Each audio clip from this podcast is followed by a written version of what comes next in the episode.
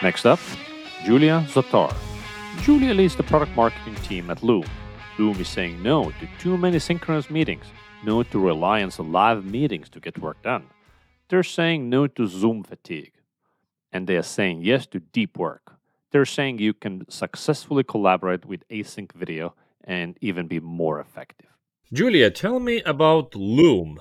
Yes, absolutely. So, Loom is a video messaging platform for work. So basically, you can record your video and your screen and send a message really quickly to anyone internally in your company or externally. So, yeah, we're an asynchronous video platform. And who is your customer? Who are you selling to?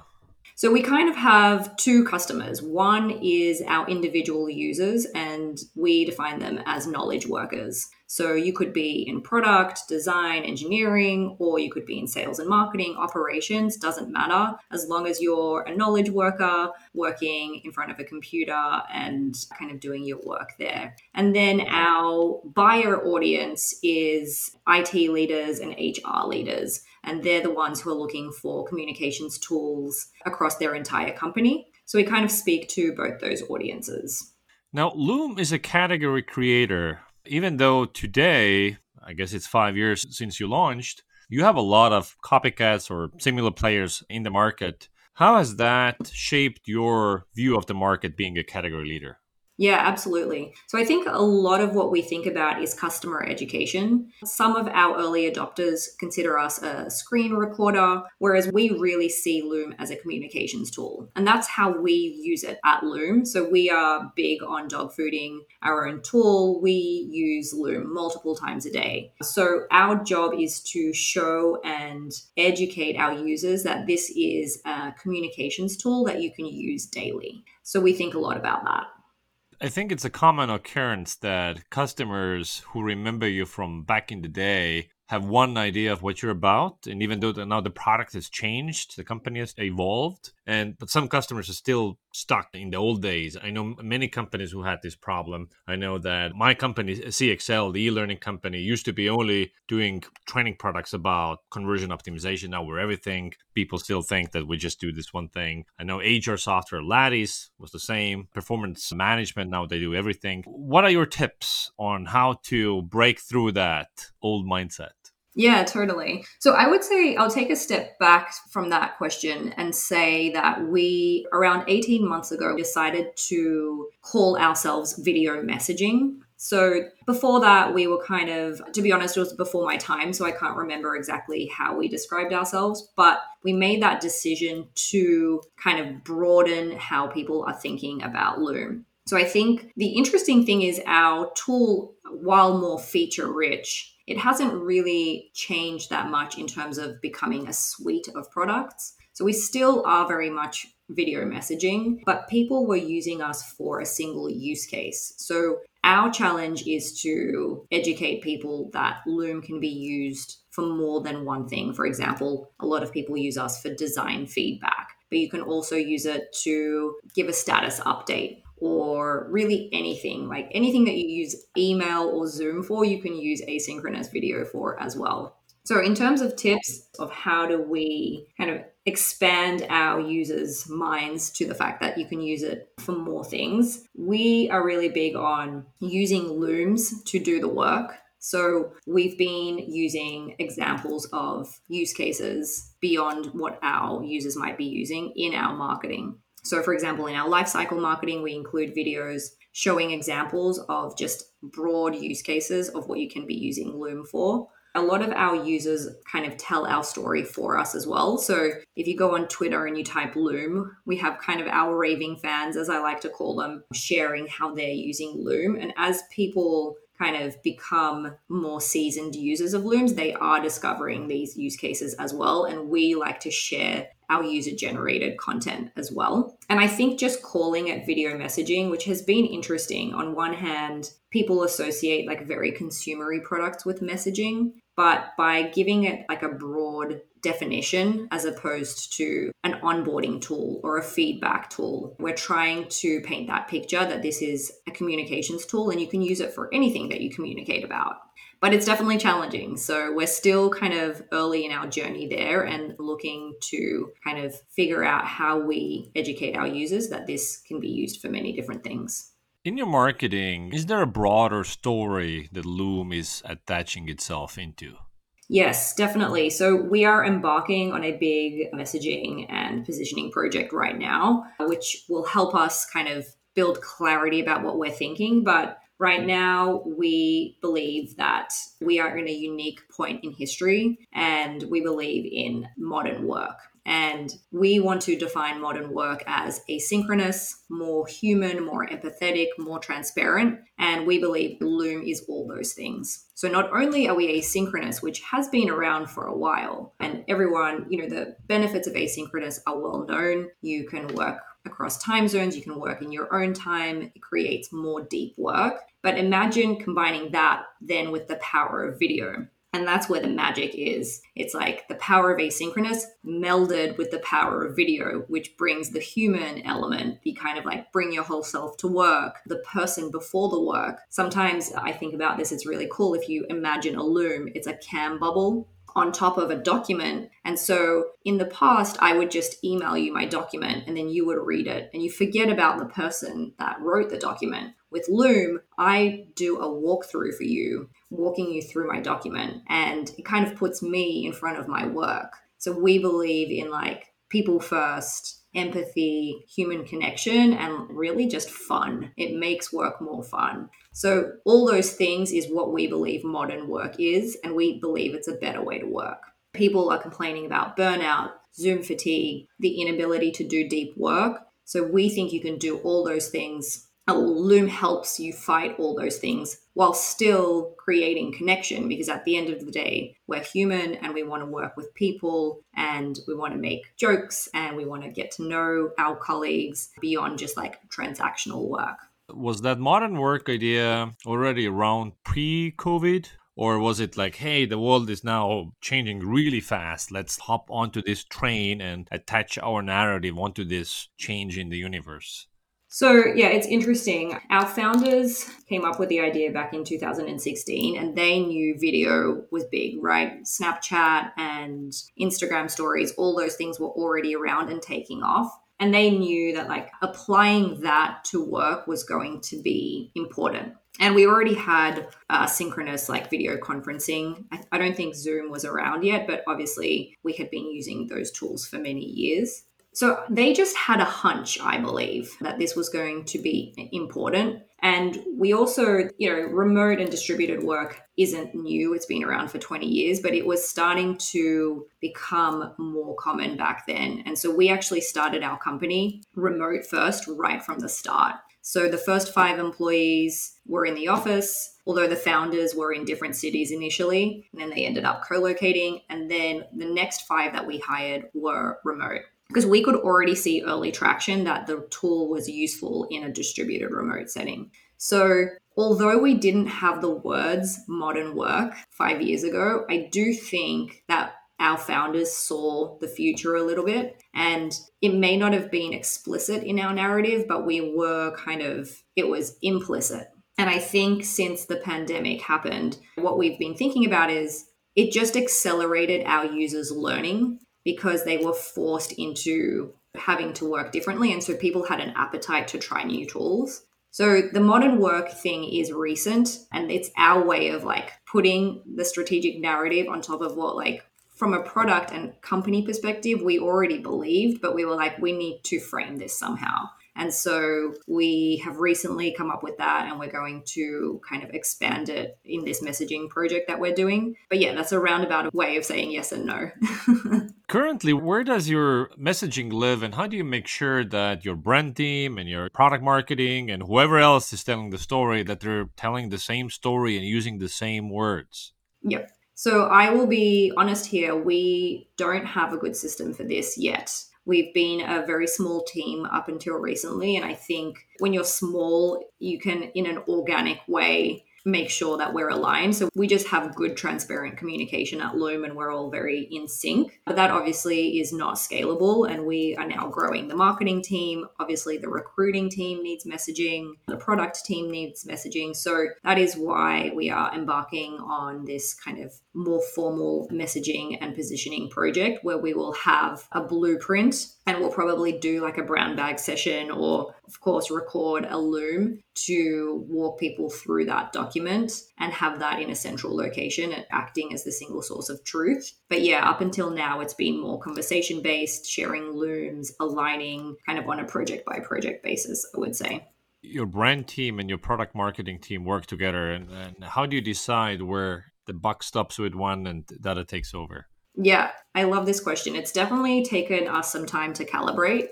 The brand team, we have an incredible brand team, very talented, experienced team that has worked on incredible companies in the past. So they came up with our kind of, we did a rebrand last year. So they came up with the new logo and the whole design system, as well as our brand voice. And they kind of drove that project. So they are the owners of kind of the brand voice and the look and feel of the brand. But when it comes to marketing materials, the product marketing team usually drives the project. So let's say like a landing page we recently launched our Loom SDK. So I was the owner of the kind of the whole launch and all of the messaging, but we have a very close partnership with brands. So once I kind of wrote the brief, wrote the first pass at the copy and the kind of strategy for the launch, the next step is to loop in the brand team and they kind of take what we give them and I would say elevate it. So we have some creative people on that team. And for example, they came up with positioning the Loom SDK, which is the ability to integrate Loom into other products as the record button for the internet.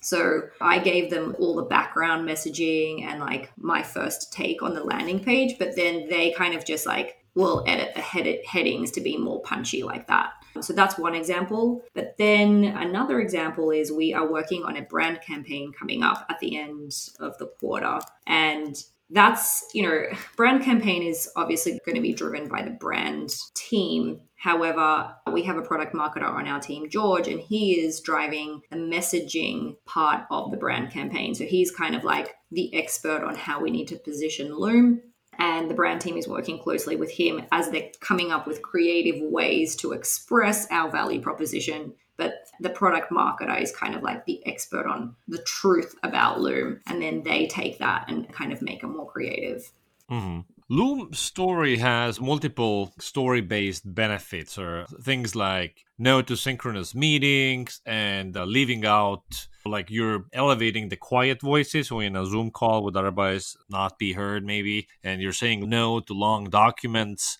But where does your customer come across that story? Because, like, when I go to your, let's say, homepage, it's pretty functional. It says who it's for and what you can do with it, but it, I don't see the story. So, where does your audience see that story?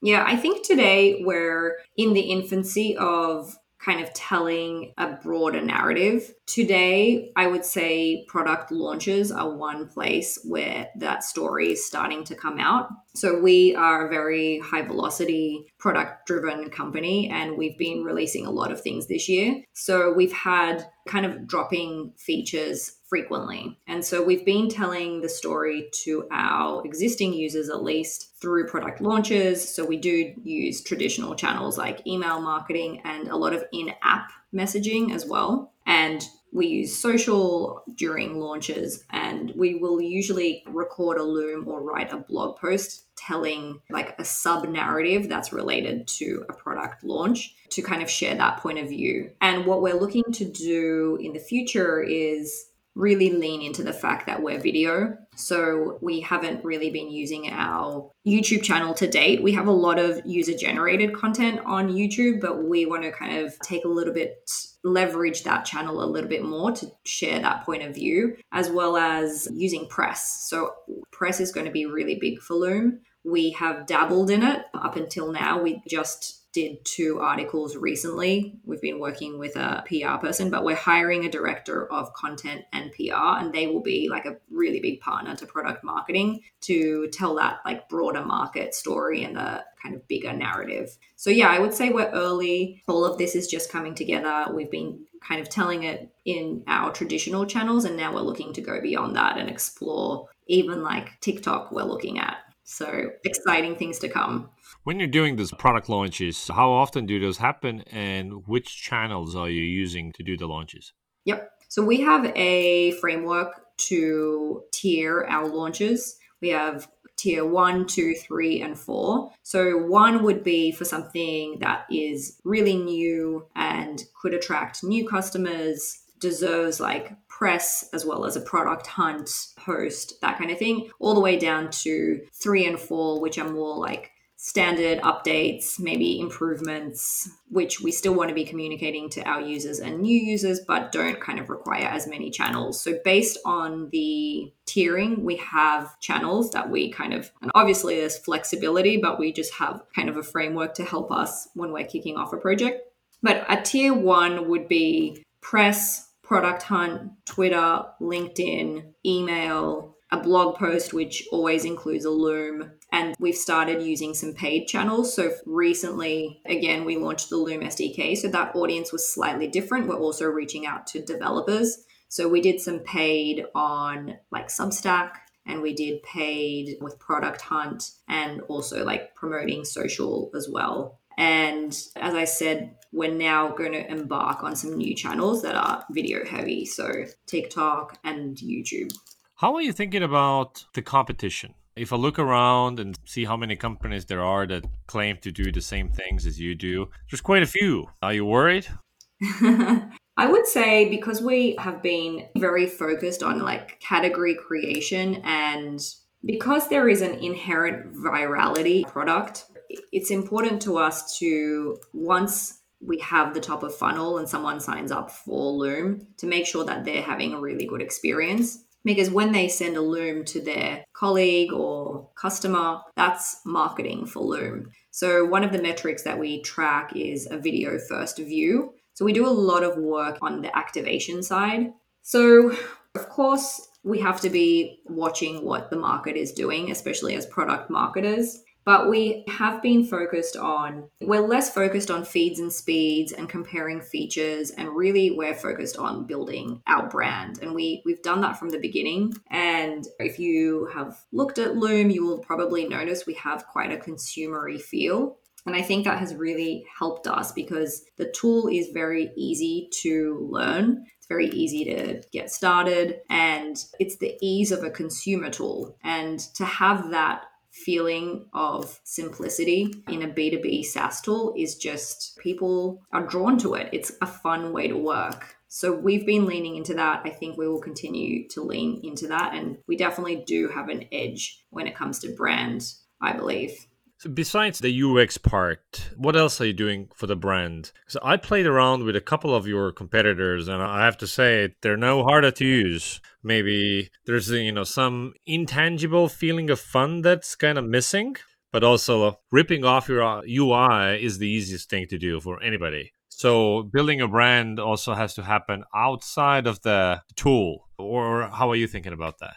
Yeah, I think I talked a little bit about this before, but our existing users are our best spokespeople for the company. So, again, if you go on Twitter, people are kind of raving about they don't know what they did before they used Loom. A Loom, you could have replaced that Zoom with a Loom, you could have replaced that email with a Loom. And I think the exciting part is that there are probably use cases that we ourselves haven't even thought of. So, what we're planning is to better capture uh, that existing kind of joy that our existing users have with the tool and you know might be power users already. So we want to build kind of a community to help our users continue to tell our story. And there's many ideas that we've had on the team. For example like imagine creating a resource that has airtable does this. For example they have the like airtable universe and you can go in and there's like templatized it tables. For it would be a bit different. It would be like examples of how you can use Loom, or people record really funny looms that are like culture looms. Our design team does this a lot internally. Like they're presenting some sort of new idea, but they'll have fun with it. They'll play music in the background, etc. So there's a lot of content that already exists. We just need to get it out there, and we're working on how to do that right now. And I think building a community is one way, and then figuring out what channels we surface those on is kind of the next step. So yeah, we've grown really fast, and we've been a small marketing team. So we have brought on more resources and all our ideas are going to come to fruition soon, hopefully. So stay tuned. Thank you so much, Julia. Thank you.